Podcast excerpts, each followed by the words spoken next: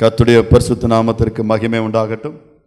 யோவான் எழுதிய சுவிசேஷம் பத்தொன்பதாம் அதிகாரம் முதல் மூன்று வசனங்களை நாம் வாசிக்கும் அமேன் ஹலலூயா நம்முடைய ஆண்டவராக இயேசு கிறிஸ்துவை பிலாத்துவினிடத்திலே கொண்டு வந்தார்கள்.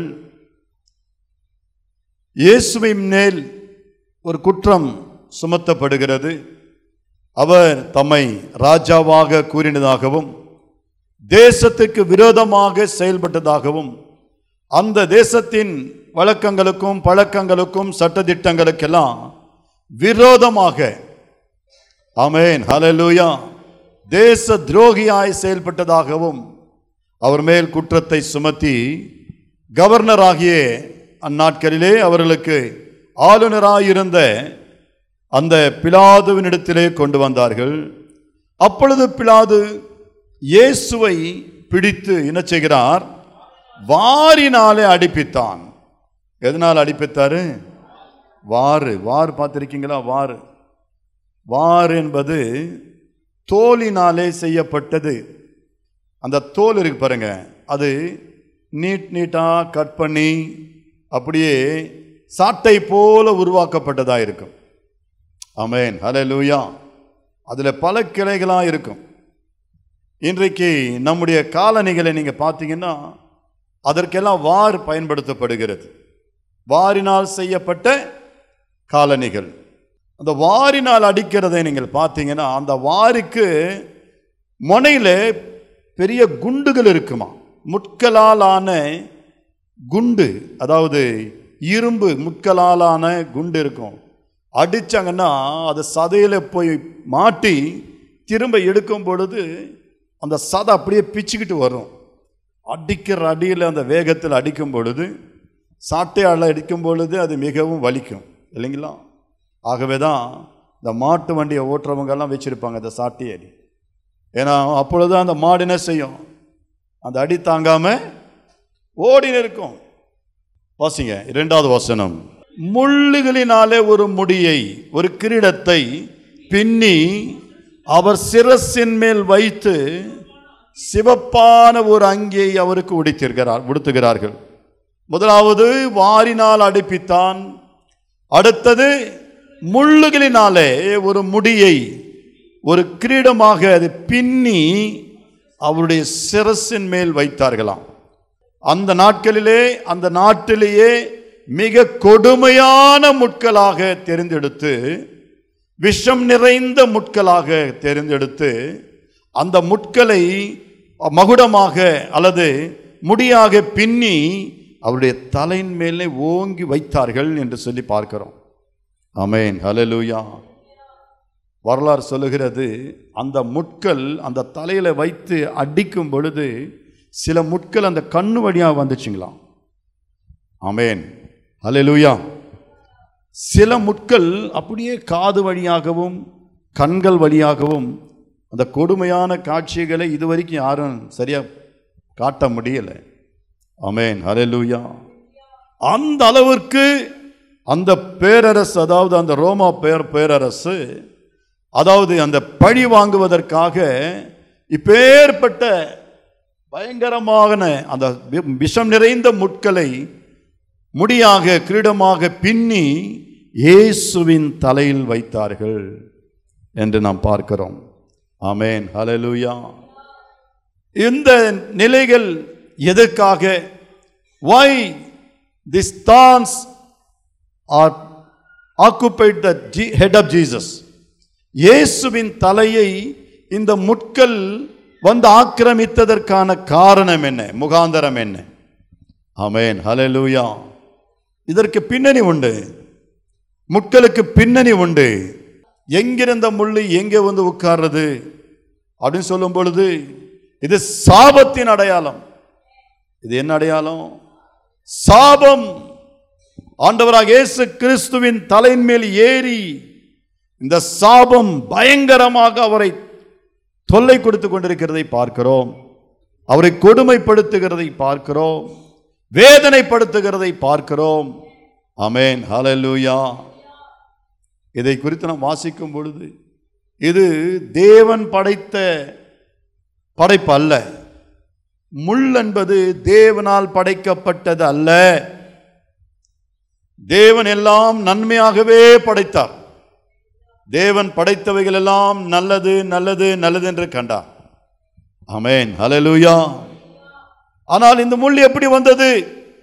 ஆதியாகம புஸ்தகத்தில் மூன்றாம் அதிகாரம் பதினேழு பதினெட்டு வசனங்களிலே நாம் தியானிக்கும் பொழுது பின்பு அவர் ஆதாமை நோக்கி நீ உன் மனைவியின் வார்த்தைக்கு செவி கொடுத்து புசிக்க வேண்டாம் என்று சொன்ன கனியை எப்படி? நான் புசிக்காதன்னு சொன்னேன். ஆனால் நீ யார் பேச்சு கேட்ட? யாருடைய சொல் கேட்டு உன் மனைவி உனக்கு பெருசாக தெரிஞ்சதுப்பா. உன் மனைவியுடைய வார்த்தைக்கு தான் நீ செவி கொடுத்த. கேட்டு நீ என்ன பண்ணிருக்க நீ அந்த கனியை புசித்ததினாலே பூமி உன் நிமித்தம் சபிக்கப்பட்டிருக்கும். நீ உயிரோடு நாள் நாளெல்லாம் அமேன் ஹலலூயா வருத்தத்தோடே அதன் பலனை புசிப்பாய். அது உனக்கு முள்ளும் குறுக்கும் முளைப்பிக்கும். அமேன் ஹலலூயா நல்ல கவனிங்க. பூமி உனக்கு என்ன கொடுக்கும்? முள்ளும் குறுக்கும் முளைப்பிக்கும். அமேன் இது பிறகு சாபத்துக்கு பிறகு வந்தது தான் முள்ளு. அமேன் ஹலலூயா முட்கள் நாம் பொறுக்கிக்கிட்டு வந்து என்ன செய்வோம்? காட்டுக்கு போயோ ஆ? அடுப்புக்கு பயன்படும் அவ்வளோதான் முள் எதுக்கு பயன்படும்? அடுப்புக்கும் வேலிக்கும். ஏன் வேலியில் அதை போடுறோம்? பாதுகாப்பு. ஏன் பா அதாவது சொல்லி எப்படி பாதுகாப்பது அந்த வேலி வழியாக எந்த மிருகம் வந்தாலும் அந்த மிருகத்துக்கு ஆ, அது பூனையாக இருக்கட்டும் நாயாக இருக்கட்டும் ஆடாக இருக்கட்டும் மாடாக இருக்கட்டும் யானையாக இருக்கட்டும் புலியாக இருக்கட்டும் எந்த அனிமலாக இருந்தாலும் அந்த முள் வழியாக வந்துச்சுன்னு அதுக்கு என்னதான் உண்டு? ஆபத்து. அந்த முள் என்ன செய்யணும்? அதுக்கு குத்தும். அந்த முள் என்ன செய்யும்? அந்த தாண்டி வருகிற கடந்து வருகிற அந்த மிருகத்தை குத்து கீறும். ஆமாம்பா இல்லையா? அதுக்கு தானே வைக்கிறீங்க வேலியில? ஒரு ஆபத்தை விளைவிப்பதற்காக தான் ஒரு மிருகத்துக்கு வேதனை உண்டாக்க தான் நம் முட்களை வைக்கிறோம் அந்த இடத்துல.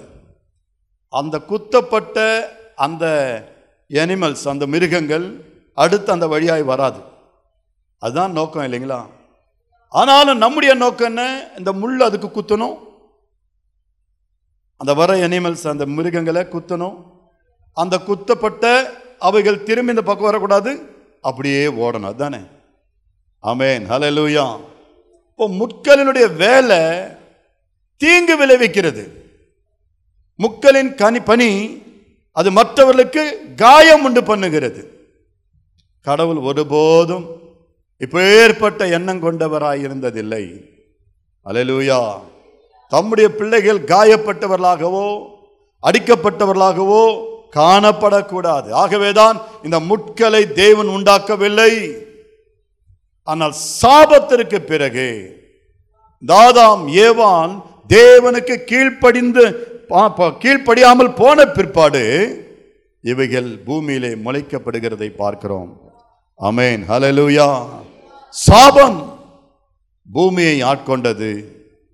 என் அன்பு தேவடைய பிள்ளைகளே இந்த வசனங்களை நாம் தியானிக்கும் பொழுது அது சாபத்தின் பலன் என்று நாம் தொடர்ந்து வாசிக்கிறோம். இருபதாவது வசனம் வரைக்கும்.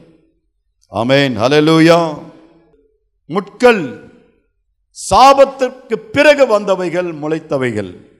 அமேன் ஹலலூயா ஆண்டவராக இயேசு கிறிஸ்துவின் தலையின் மேல் இந்த சாபத்தின் காரியங்கள் அவரின் தலையின் மேலே மகுடமாக ஏறுகிறதை நாம் பார்க்கிறோம்.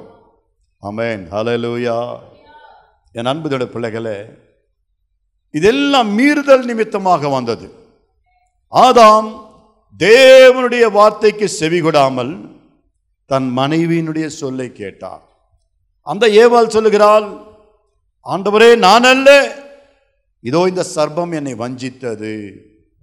ஆமேன். ஹலலூயா சர்ப்பம் வஞ்சித்ததோ இல்லையோ? நான் சொன்னது நீ ஏன் கவனமாய் கேட்கல? நான் சொல்லும் பொழுது நீ கவனமாய் கேட்டிருந்தால் இரண்டாவதாக நான் உனக்கு பெருசா ஒரு பெரிய அளவில் தெரிஞ்சிருந்தான் நீ அந்த சர்பத்துக்கு செவி கொடுத்திருக்க மாட்டேன் அலலூயா என்னை கனம் பண்ணணும்னு நினச்சிருந்தான் என் வார்த்தைக்கு நீ செவி கொடுத்திருப்ப. ஆண்டவர் அந்த இடத்துல இந்த மூன்று பேரையும் நிற்க வச்சு மிகவும் வேதனையோடு இந்த மூன்று பேரையும் சபிப்பதை பார்க்கிறோம். ஆதாமை கேட்டால் ஆதாம் சொல்றார் நீர் கொடுத்த மனைவியினார் அந்த ஏவாலை கேட்டால் இதோ இந்த சர்பம் என்னை வஞ்சித்தது என்னாரு. சர்பத்தை பார்த்து கேட்டால் அது என்ன சொல்லும்? அமைதியாக இருந்துச்சு இப்படியே பார்க்குது. அது ஏற்கனவே அது வஞ்சகன் ஏமாற்றக்காரன் மோசம் போக்குகிறவன் அப்படியே பார்க்குது. ரைட் மூன்று பேரும் சபிக்கப்படுகிறார்கள் அந்த இடத்துல. ஏவாளை பார்த்து சொன்னார் நீ வேதனையோடு குழந்தை பெறுவாய் பிள்ளைகளை பிரசவ வேதனைப்படுவாய்ன்னு ஆதாமை பார்த்து சொன்னார் நீ வேர்வை சிந்தி கஷ்டப்பட்டு ஏறு விழுந்து நீ நினைச்சுவ பயிரிடுவ.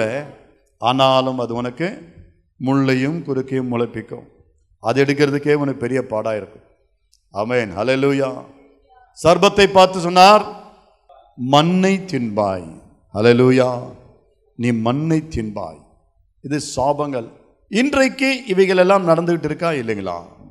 ஆண்டவர் சொன்ன இந்த வேலைகள் எல்லாம் நடந்துகிட்டு இருக்கா இல்லையா? நடக்கிறது. ஆனால் ஒரு காரியத்தை மட்டும் தேவன் ஆசீர்வாதமாக மாற்றுகிறார். அது பிற்கால பிற்பாடு பார்க்கலாம். என் அன்பு தேவனுடைய பிள்ளைகளே இங்கே சாபத்தின் விளைவாக முளைத்ததுதான் முட்கள். வேதத்தில் முட்களுக்கு இன்ன பொருளாய் கொடுக்கப்பட்டிருக்கிறது. ஆவிக்குரிய அர்த்தம் என்ன? அப்படின்னு சொல்லி வாசிக்கும் பொழுது ஆண்டவராக இயேசு கிறிஸ்து இதை குறித்து சொன்னார். விதைக்கிறவன் ஒருவன் விதைக்க புறப்பட்டான் என்ற அந்த விதைக்கிறவனுடைய ஊமையிலே ஒரு சம்பவத்தை ஆண்டவராக இயேசு கிறிஸ்து உபதேசிக்கிறதை பார்க்கிறோம். மத்தை எழுதின சுவிசேஷம் பதிமூன்றாம் அதிகாரம் மூன்றாம் வசனத்திலிருந்து எட்டாம் வசனம் வரையிலும் அதை குறித்து நாம் வாசிக்கிறோம். வாசிக்கலாம். மத்தையு பதிமூன்றாம் அதிகாரம் மூன்று முதல் எட்டு வரைக்கும். விதைக்கிறவன் ஒருவன் விதைக்க புறப்பட்டான். அவன் விதைக்கையில் சில விதை வழி அருகே விழுந்தது. எங்கே விழுந்தது? அவன் விதைக்கிறவன் ப்ராப்பராக விதைக்கல. எப்படியோ விதைக்கிறான். அப்படி ஏனோதானமாக விதைத்துக் கொண்டிருந்த பொழுது அந்த விதைகள் ஒரு சில விதைகள் வழி அருகே விழுந்தது. பறவைகள் வந்து அதை பச்சித்து போட்டது. சில விதைகள் அதிக மண்ணில்லாத கற்பாறை இடங்களில் விழுந்தது. மண் ஆழமாக இராததுனாலே சீக்கிரமாக முளைத்து வெயில் ஏறின போதோ அது தீந்து போய் வேறில்லாமைனால அது என்ன ஆயிடுச்சுங்க வேறில்லாமைனால அந்த விதை சீக்கிரமாகவே வளர்ந்து போயிற்று. இது ரெண்டாவது. மூன்றாவது சில விதை முள்ளுள்ள இடங்களில் விழுந்தது. ஆமாம் நல்ல கவனிங்க. சில விதைகள் எங்கே விழுந்திருக்கு? முள்ளுள்ள இடங்களிலே விழுந்தது. அந்த முள் வளர்ந்து அதை நெரிக்க போட்டது. என்ன ஆயிடுச்சுங்க? ஆமேன். ஹலலூயா அதுக்கு என்ன பொருள் என்பதை அடுத்து இருபத்தி ரெண்டாவது வசனத்தில் ஆண்டவர் சொல்றார் இந்த முள் வளர்ந்து அது நெருக்கி போட்டது. பசங்க இருபத்தி ரெண்டாவது வசனம். முள்ளுள்ள இடங்களில் விதைக்கப்பட்டவன் எப்படிப்பட்டவனுக்கு ஒப்பாயிருக்கிறான்? வசனத்தை கேட்கிறவனாயிருந்து உலக கவலையும் ஐஸ்வர்யத்தின் மகி- ம- மயக்கமும் வசனத்தை நெருக்கி போடுகிறதுனால அவனுக்கு பலனற்று போகிறான். நல்ல கவனிங்க. இன்றைக்கு இதுதான் நடந்துட்டு இருக்கு விதைக்கிறவன் விதைத்து கொண்டிருக்கிறான். பிரசங்கியார் அவர் இஷ்டத்துக்கு பிரசங்கம் பண்ணுகிறார். போதகர்கள் போதகம் பண்ணுகிறார்கள். ஊழியர்கள் உபதேசிக்கிறார்கள். அநேக செய்திகளை நாம் கேட்கிறோம். அமேன் ஹலலூயா ஆனால் எல்லா செய்திகளும் எல்லாருக்கும் பிரயோஜனப்படுவதில்லை. எல்லாரும் கேட்குறோம். எல்லோரும் கேட்குறோம். செய்தி எல்லாரும் கேட்குறோம். அப்போ விதைகள் மேல பிரச்சனை இல்லை. ஆலயத்துக்கு போறாங்க சர்ச்சுக்கு போறேன் தேவ செய்தி தான் கேட்கிறேன். ஆனா எனக்கு ஒன்றுமே நடக்கிறது இல்லை ஒன்றுமே ஆகிறது இல்லை அந்த வார்த்தை எனக்கு பிரயோஜனப்பட மாட்டேன் எப்படி படும்? ஆமேன். ஹலே லூயா நம்முடைய கவனம் நம்முடைய விசுவாசம் எல்லாம் நேர்த்தியாய் சரியாக இருந்தால் விதை சரியான நிலத்தில் விழுந்தால் சரியாக நம்முடைய இதயத்திற்குள்ளே போனால் அது நிச்சயமாகவே பலன் தரும். முள் என்றால் எது? உலக கவலை. கவலைகளை தேவன் ஒருபோதும் உண்டாக்கவில்லை. கவலை என்பது சாத்தானுடைய காரியம். அது சாபத்தினால் வந்தது. அலலூயா மனிதனை தேவன் படைத்த பொழுது அவன் எல்லாவற்றிலும் சந்தோஷமாய் சுகமாய் வாழ்ந்திருந்தவதாய் வாழ்ந்திருந்தவனாய் காணப்பட்டான். அமேன் அலலூயா அவனுக்கு ஒரு குறைவும் இல்லை. அவன் வஸ்திரம் உள்ளவனாக இருக்கிறானா வஸ்திரம் இல்லாதவனாக இருக்கிறான்னு கூட அவனுக்கு அந்த யோசனையே இல்லாமல் இருந்தது. ஆண்டவர் கேட்கிறாரு ஆமா என் ஆதாமே எங்கே இருக்கிற எங்கே இருந்த ஆதாமு? ஆண்டவரே நீர் கூப்பிடும்போது நாங்கள் எங்கே இருக்கிறோம்? ஒளிஞ்சிக்கிட்டு இருக்கிறோம். அப்பொழுது தேவனாகிய கர்த்தர் ஆம ஆதாமை கூப்பிட்டு நீ எங்கே இருக்கிறாய்? என்றார். எங்கே? எங்கே இருக்கிறாய்? என்றார். அதற்கு அவன் நான் தேவரே உம்முடைய சத்தத்தை கேட்டு ஆ வாசிங்க.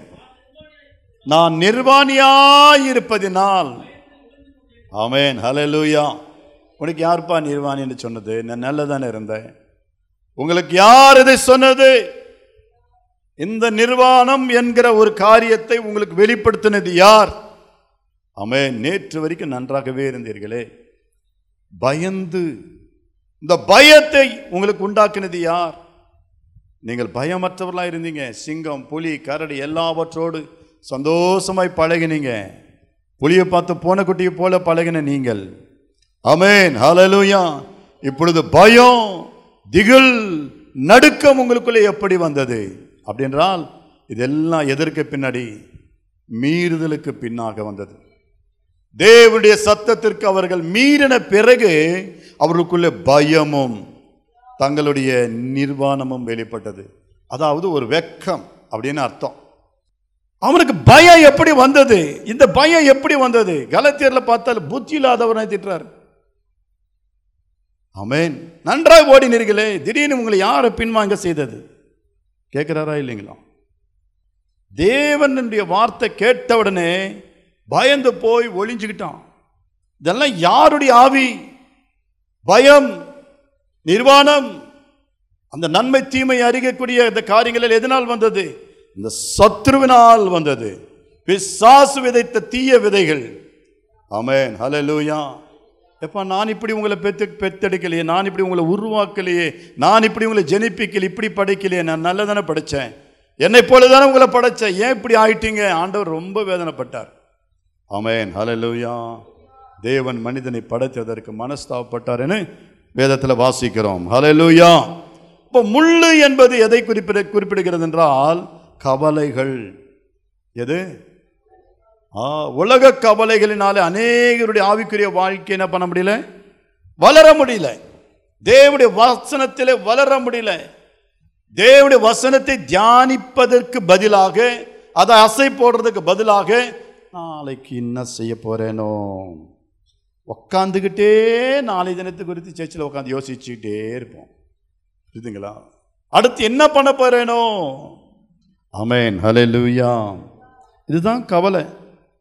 ஆண்ட சொன்னார் இல்லையா? மத்திய ஆறாம் அதிகாரம் முப்பத்தி ஒன்னுலேருந்து வாசிக்கும் பொழுது கவலைகளை குறித்து வாசிக்கிறோம். வாசிங்க. ஆகையால் எண்ணத்தை உண்போம் எண்ணத்தை குடிப்போம் எண்ணத்தை உடுப்போம் என்று. ஆமென் லூயா என்னத்தை உண்போம் என்னத்தை குடிப்போம் என்னத்தை உடுப்போம் என்று கவலைப்படாதிருங்கள். என் அன்பு பிள்ளைகளே கவலைகள் தேவனால் உண்டானவைகள் அல்ல அது சத்ருவால் உண்டாக்குகிறது ஆண்டர் சொல்லாரு எண்ணத்தை உண்போம் எண்ணத்தை உடுப்போம் எண்ணத்தை குடிப்போம் என்பதை கவலைப்படாதிருங்கள். ஆ. இவைகள்லாம் யாரு? அஞ்ஞானிகள். யாருங்க? உலகத்தார் என்று அர்த்தம். ஆமென். அதாவது அஞ்ஞானிகள் உலகத்தார் அதை நாடி தேடுகிறார்கள் அதே வேலையாக இருக்கிறார்கள் ஆ இவைகள் எல்லாம் உங்களுக்கு வேண்டியவைகள் என்று உங்கள் பரமபிதா அறிந்திருக்கிறான் அதுதான் ஆண்டவர் சொல்றாரு. சிலர் ஆலயத்தில் உட்கார்ந்து இருப்பாங்க இவர்கள் வாயினால் என்னை கனம் பண்ணுகிறார்கள். அவருடைய இருதயமோ எங்க இருக்கு? எங்கேயோ இருக்கு. ஹalleluya. இங்கே தான் உட்காந்துருப்போம் ஆனால் ஏதோ சிந்தனை. இன்றைக்கி ஒரு வழியாக வேலைக்கு போயிட்டு வந்து சில வேலைகளெல்லாம் முடிச்சுட்டு வந்தேன். மீது நாளைக்கு போய் என்ன பண்ண போகிறேன் நாளைக்கு என்ன செய்ய போகிறேன் அமேன் ஹோம்ஒர்க்கெல்லாம் முடிச்சுட்டேன் மீதி என்ன வேலைகள். அதாவது சில கவலைகள் ஓடிட்டே இருக்கும் பாருங்களேன். அமேன் அதுதான் ஆண்டவர் வேணான்றார். நீ எங்கே இருக்கிறேன்னா நம்ம பதில். ஆண்டவர் இங்கே தான் இருக்கிறேன். ஆலயத்தில் தான் இருக்கிறேன். உங்களுடைய பிரசனத்தில் தான் இருக்கிறேன். சிலுவை தியான கூட்டத்தில் தான் உட்கார்ந்து இருக்கிறேன். என்ன செஞ்சுட்டு இருக்கேன் உங்களுடைய வார்த்தை தான் கேட்டுட்டு இருக்கிறேன். என்ன வார்த்தை கேட்குறேன்?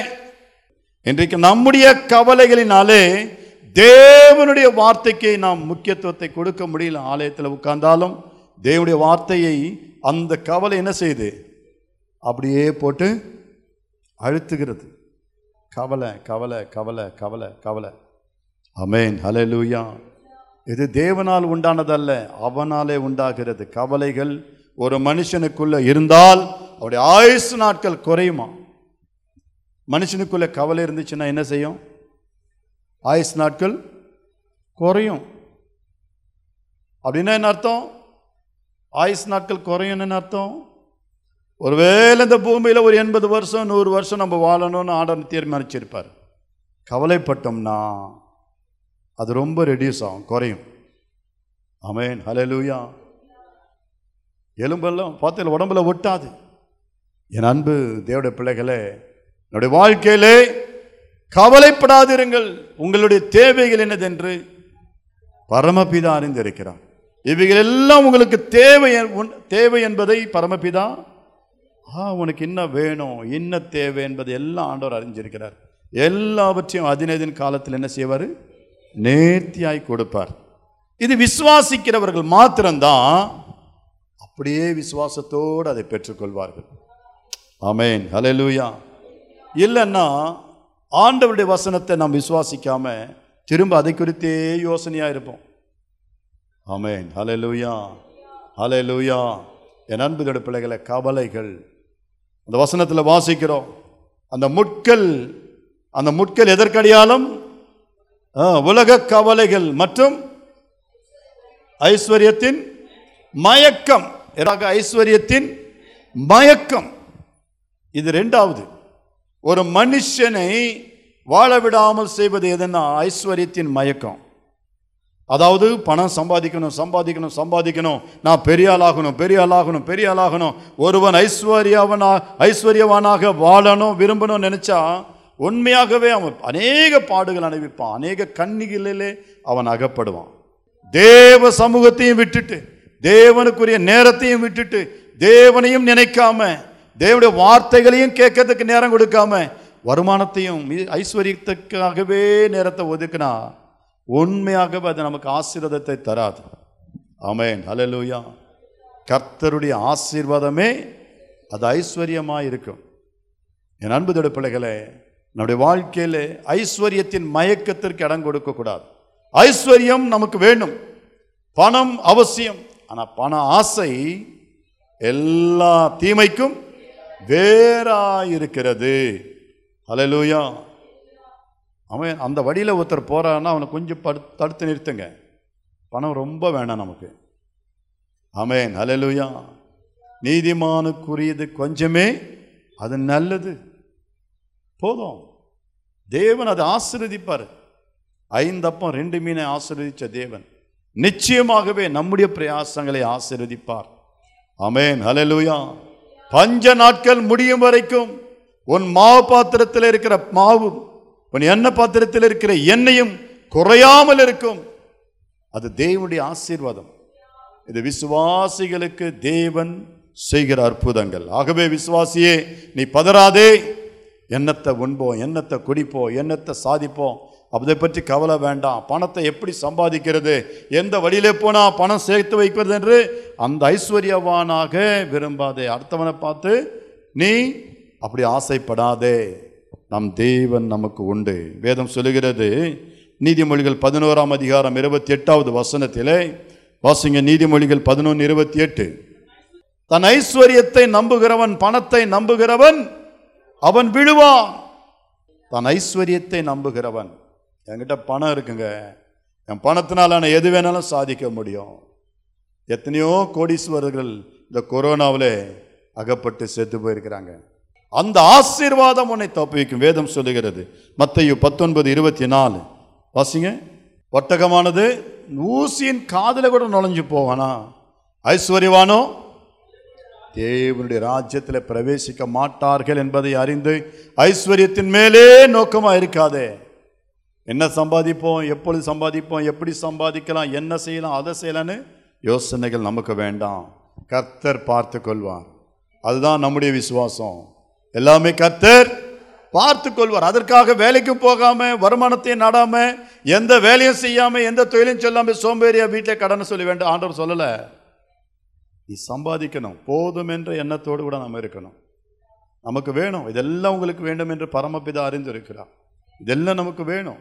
ஆனால் ஐஸ்வர்யவான் பணக்காரன் அவனை போல ஒரு பெரிய ஆளாகணும்னு போட்டி போட்டு நீ வருமானத்திற்காக ஓடி ஓடி பிரயாசப்படாதே. கத்தர் உன்னை ஆசீர்வதிப்பார். நீதிமொழிகள் பத்து இருபத்தி ரெண்டில் வாசிக்கும் பொழுது ஆமென். தேவனுடைய ஆசீர்வாதம் கர்த்தருடைய ஆசீர்வாதம் அது ஐஸ்வர்யத்தை கொடுக்கும். ஆமேன். அதோடு என்ன இருக்காது? வேதனை இருக்காது. அலலூயா சிலருடைய எண்ணங்கள் எல்லாம் எப்படி தெரியுமா இருக்கு? யாக்கோபு நான்காம் அதிகாரம் பதிமூன்று பதினான்கு வசனங்களில் பார்க்கிறோம். யாக்கோபின் நிருபம் நான்காம் அதிகாரம் பதிமூன்று பதினான்காவது வசனம். சிலருடைய எண்ணங்களுக்கு பாருங்க எப்படி இருக்கும் சம்பாதிக்கிறதுக்கு. ஆ நாங்கள் இன்றைக்கு அல்லது நாளைக்கு. எப்படி? இன்றைக்கோ நாளைக்கோ இந்த பட்டணத்திற்கு போய் அங்கே ஒரு வருஷம் தங்கி வியாபாரம் செய்து சம்பாத்தியம் பண்ணுவோம் என்கிறவர்களே கேளுங்கள். நிறைய பேர் பிளான் பண்ணிகிட்டே இருப்பாங்க. அநேகமாக அடுத்த வருஷம் துபாய் போகலான்னு இருக்கேன். இந்த வருஷம் சிங்கப்பூருக்கு போகலான்னு இருக்கேன். அடுத்த மாதம் நாங்கள் ஜெர்மனி போகலான்னு இருக்கிறோம். அடுத்த நல்ல மலேசியாவில் போயிட்டு சம்பாதிக்கலான்னு இருக்கிறோம். நிறைய பேருக்கு அதான் ஆசை. அதனால தான் நிறைய பேர் பணத்தை இழந்திருக்கிறாங்க. துபாய்க்கு போகிறோம் துபாய்க்கு போனால் நிறைய ப சம்பாதிக்கலாம். ஆசை காத்தைகளை காட்டி பாம்பே வரைக்கும் கொண்டு போய் ரெண்டு நாள் தங்க வச்சுட்டு மீது அனுப்பிடுறாங்க. அதனால் இன்றைக்கோ அல்லது நாளைக்கோ இந்த பட்டணத்துக்கு போய் அங்கே ஒரு வருஷம் தங்கி ஒரு வியாபாரம் செய்து சம்பாதிக்கலாம் என்று என்ன எண்ணுகிறவர்களே கேளுங்கள். நாளைக்கு நடப்பது உங்களுக்கு தெரியாதே. உங்கள் ஜீவன் எப்படிப்பட்டது? கொஞ்சம் காலம் தோண்டி பின்பு தோன்றாமல் போகிற புகையை போல் இருக்கிறது. அலலுயா நல்ல கவனிங்க நாளை தினம் எப்படிப்பட்டது என்பது உங்களுக்கு தெரியாது. அமேன் அலலுயா அங்கே தான் போய் சம்பாதிச்சு பெரிய ஆள் ஆகணும்னு அவசியம் இல்லை.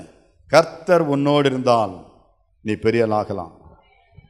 அமேன் ஹalleluya கர்த்தர் தாபீதியோடு இருந்தார். கர்த்தர் ஈசாக்கோடு இருந்தார். கர்த்தர் யோசேப்போடு இருந்தார். அவர் நாளுக்கு நாள் விருத்தி அடைந்தார்கள். ஈசாக் அந்த தேசத்தில் விதை விதைத்தான். என்னாச்சுங்க? நூறு மடங்கு தேவன் ஆசீர்வதித்தார். பஞ்ச தேசத்தில் நீ போகாதனார் ஆண்டவர். எல்லாம் அந்த நாட்டுக்கு போன இந்த நாட்டுக்கு போன நிறைய சம்பாதிக்கலாம்னு நினைக்கிறாங்க. ஆனா நீ போகாத. ஆண்டவருடைய பிள்ளைக்கு ஆண்டவர் சொல்றாரு நமக்கு சொல்றாரு நீ போகாத. எல்லாம் போறாங்களப்பா நானும் போயிட்டு வரேன். நீ போகாத. அவருடைய சொல்லுக்கு கீழ்ப்படிந்து நாம் இருக்கிற இடத்துல இருந்தால் நிச்சயமாக அவர் நமக்கு ஆசிரதங்களை தருவார். ஆமேன். அலலூயா கீழ்ப்படியாமல் போகும் பொழுதுதான் உள்ளதையும் இழந்து விடுகிறோம். ஆசீர்வாதம் அடையாமலே போகிறோம். ஆமேன். அலலூயா என் அன்பு தேவட பிள்ளைகளே ஆசீர்வாதங்களும் சாபங்களும் எதின் அடிப்படையிலே உண்டு என்று சொன்னால் ஆமேன். வார்த்தையை கேட்கதிலும் கீழ்ப்படிதலும். இதுதான். வேதத்தில் வாசிக்கிறோம் வார்த்தையை கேட்கிறதிலும் கீழ்ப்படுகிறதிலும் என்று. கீழ்ப்படுகிறவனுக்கு அநேக ஆசீர்வாதங்கள் கீழ்ப்படியாதவனுடைய வாழ்க்கையில் அநேக சாபங்கள். இதான் வேதம். உபாகம் இருபத்தி எட்டில் அதானே பார்க்குறோம். ஒருவன் என் சத்தத்தை கேட்டு அதை கவனமாக கேட்டு அதன்படி நடந்தால் வாழ்ந்தால் செய்தால் என்ன உண்டு? அநேக ஆசீர்வாதங்கள் உண்டு. ஒருவன் என் சத்தத்திற்கு செவி கொடாமல் போனால் என்னென்ன சாபங்களும் அங்கே சொல்லியிருக்கிறார். ஆமேன். ஹலலூயா நல்லா கவனிங்க. அப்போ ஆசீர்வாதங்கள் எப்பொழுது வருகிறது? கீழ்ப்படும் பொழுது. கீழ்ப்படிதல்னாலே வருகிறது ஆசீர்வாதம். கீழ்ப்படியாமல் போகிறதுனால வருகிறது சாபங்கள். ஆகவே இந்த சாபமான முள் எப்படி வந்தது?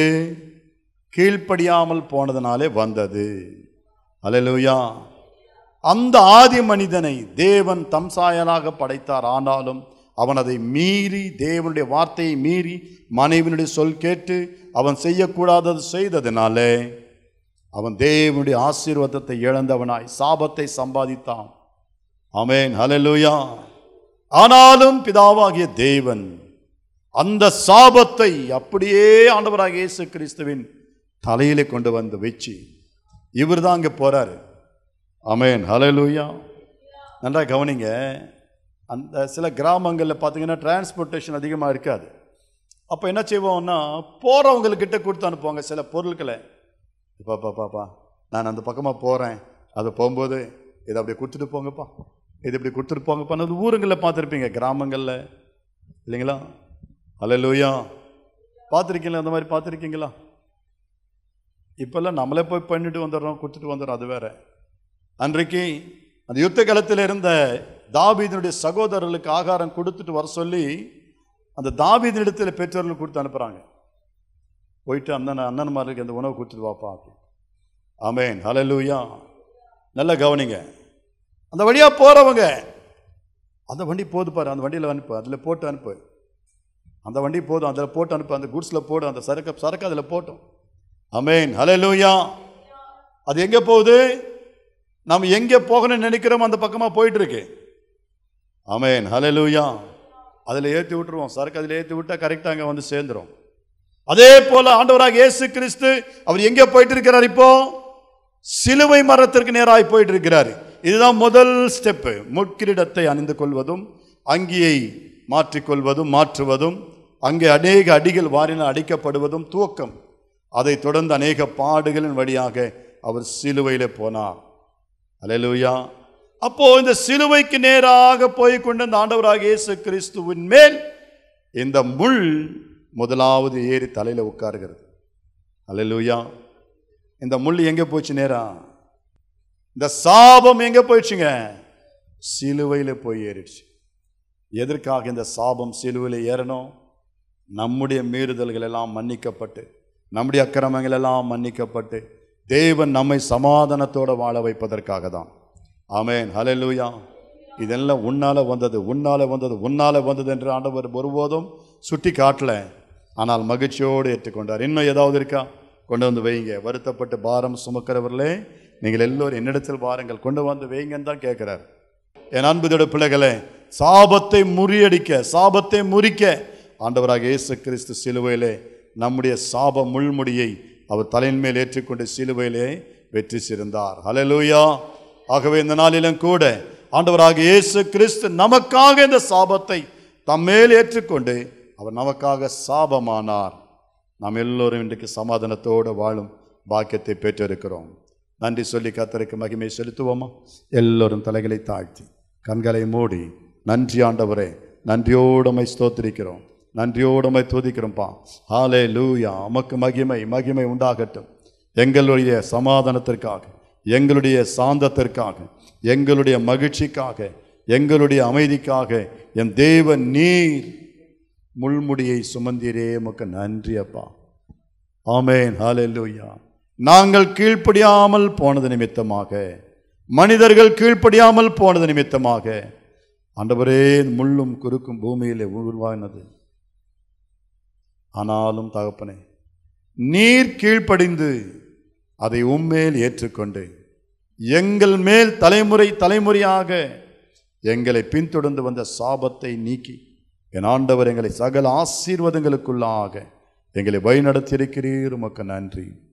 தகப்பனே இப்பொழுதும் விதைக்கப்பட்ட இந்த வார்த்தைகள் பிள்ளைகள் ஒவ்வொருவருக்கும் ஆசீர்வாதமாய் மாற்றும். கத்துடைய வார்த்தையின்படியே போ இனிமே பாவம் செய்யாதே என்ற வார்த்தையின்படியே நாங்கள் தொடர்ந்து கீழ்ப்படுகிறவர்களாயும் தேவ சத்தத்தை கவனித்து கேட்கிறவர்களாயும் இன்னும் அதிகமாய் உண்மை நேசிக்கிறவர்களாயும் உமக்கு பிரியமானவர்களாயும் வாழ என் தேவன் நீர் உதவி செய்யும். எங்களை தாழ்த்துகிறோம் வெறுமையாக்கி ஒப்பு கொடுக்கிறோம் என் மீட்பரும் எங்கள் ரட்சிகருமாக இயேசுவின் நாமத்தில் இந்த ஜெபத்தை ஏறெடுக்கிறோம். எங்கள் ஜீவனுள்ள நல்ல பிதாவே. ஆமேன். என் ஆத்துமாவே கத்தரை ஸ்தோத்தரி. என் முழு உள்ளமருடைய பரிசுத்த நாமத்தை ஸ்தோத்தரி. என் ஆத்துமாவே கத்தரை ஸ்தோத்தரி. கத்தர் செய்த சகல உபகாரங்களையும் மறவாதே. ஆமென். நம்முடைய கத்தராக இயேசு கிறிஸ்துடைய கிருபையும் பிதாவாகிய தேவனுடைய அன்பும் பரிசுத்தாவியானவருடைய அந்யோன்ய ஐக்கியமும் வல்லமையும் இன்றும் என்றும் சதா நம் அனைவரோடு கொண்டிருந்து நம்முடைய எல்லா முட்களின் வாழ்க்கை கவலைகள் சஞ்சலங்கள் ஐஸ்வர்யத்தின் மயக்கம் எல்லாவற்றையும் அவரே தம்மில் ஏற்று நமக்கு விடுதலையும் சமாதானத்தை தந்து நடத்துவாராக ஆமே அலையலூயா அலையலூயா அலேலூயா